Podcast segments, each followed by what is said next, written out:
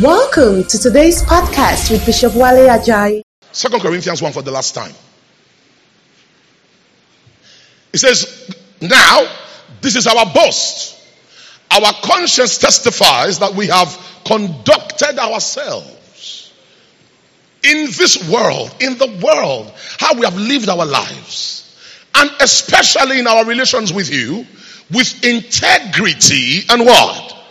Godly sincerity. We have done so relying not on worldly wisdom, but on what? God's grace. Paul is saying that the opposite of living by God's grace is living by worldly wisdom. So, what simply saying is, you are either living by God's grace or living by worldly, fleshly, earthly wisdom. So, when Paul or in the Bible speak of the grace of God, they are speaking of something tangible, not something that will not happen. Go, jump to verse 15. Go to, go to verse 15. Jump to verse 15. So, hear what it says. Because I was confident of this. Because I was confident of this. So, what, what, does, what does it mean? When you speak of God's grace, that's when what you are saying must happen.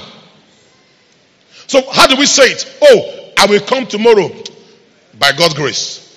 That by God's grace, when you talk, it means say, if I not come, not hold me. So when I not come, you say, but I'm talking about God's grace now.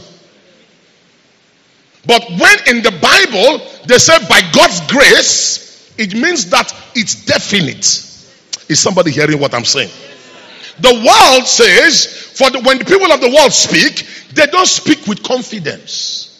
That's fleshly wisdom.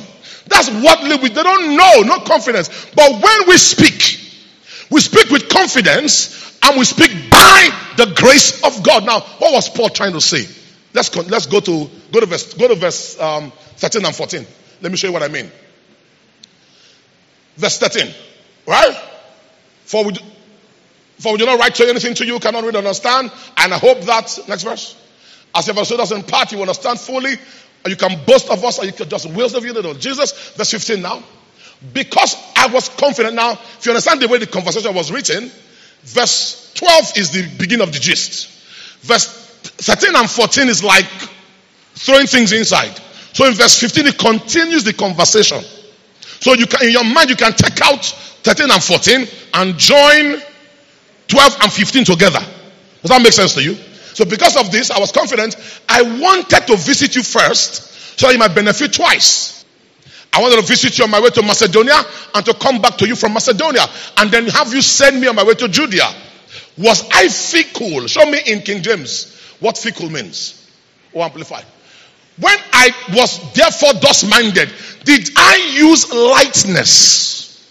Did I say it without confidence? Was I unsure? Was I not confident of what I was saying? That's what fickle means. All right? Go back to my NIV. Or do I make my plans how? In a worldly manner or, verse 12, by fleshly wisdom. Worldly manner is fleshly wisdom. Go back and now says, verse 15. All right. So that in the same breath, I say what? Both yes, yes, and what? What does yes, yes, and no, no mean? Yes and no. What does it mean? How can you ask you one question and your answer is both yes and no? It means that you are unsure. You are not confident. Is maybe or maybe not. That's what Paul calls planning in a worldly manner. That's what Paul calls, um, and to, to, to people of the world, you are being humble. It's humility. Not to be sure. People like it when you are not sure. It makes them comfortable around you.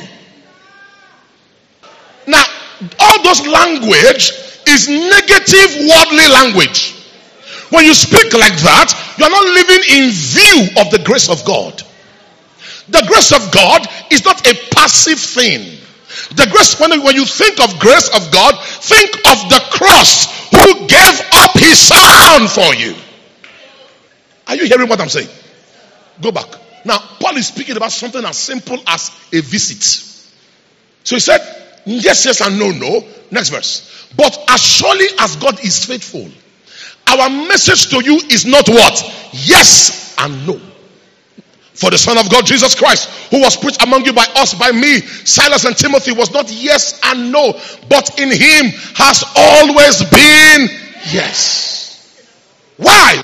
For no matter how many promises God has made, they are yes in Christ. And so through him, the amen is spoken by who? Us. Once again, it's not amen, oh, amen. And you must not shout when you say it. Your voice must not be louder when you say it. If your amen is louder, no, no, no, no, don't, don't crack your voice for unnecessary reason. The, the amen is said or spoken not so that it can happen, but to the glory of God. Watch what it says. To the glory of God by us. But now, now see what's Paul saying here. Paul said, When I say I'm coming to you, I'm saying that with confidence. Because I will surely come. Why? Number one, I'm living by the grace of God, not by worldly wisdom. Number two, in, in addition to that, anything I say or I plan to do is backed up by the fulfilled promises of God. So when I say that this will happen, I'm saying it with confidence because there's a promise of God already fulfilled that I am walking in the light of. Is somebody hearing what I'm saying? If, for example, for example, I want to pay my house rent, and the money to pay the house rent is already in my account, and I tell you I will pay the house rent tomorrow, what does that mean?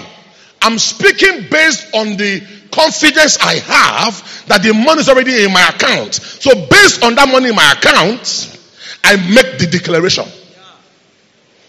Paul is saying, All I need to be confident in life, eh, specifically today, about my provision has already been credited to my account.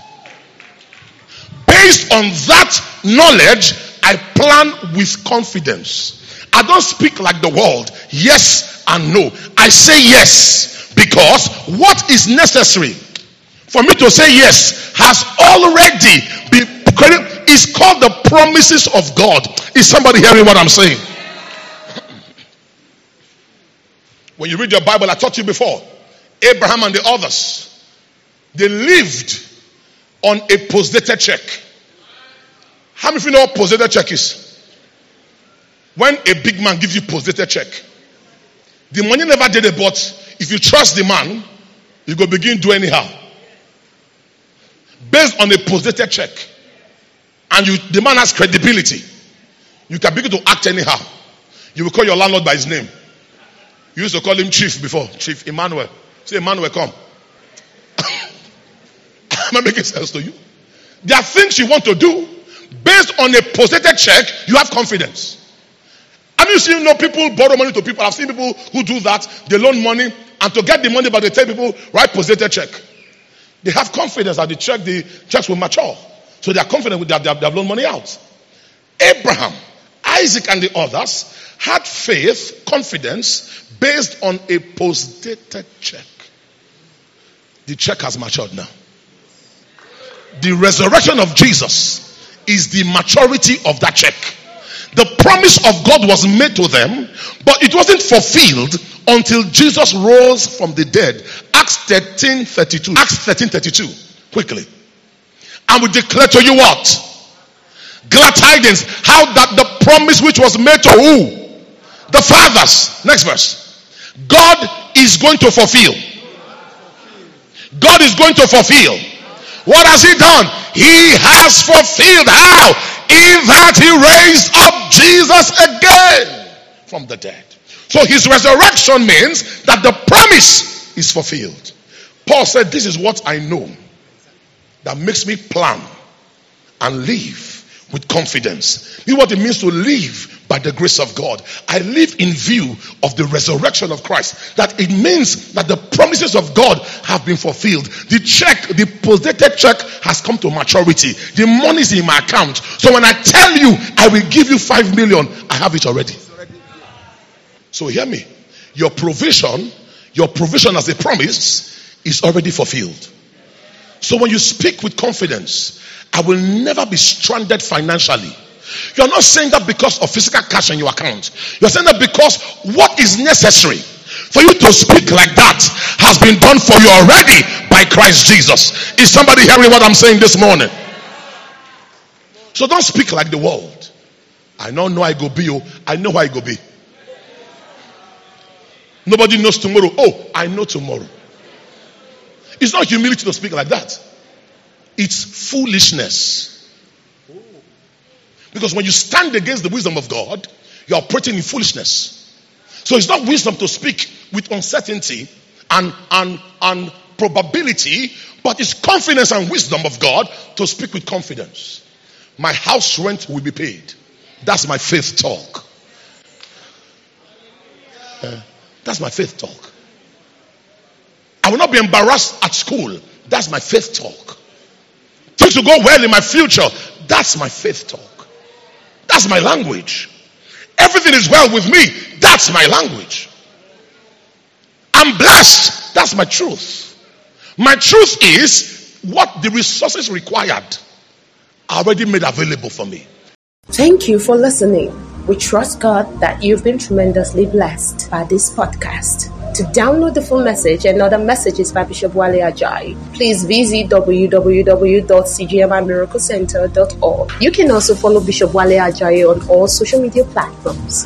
Be blessed.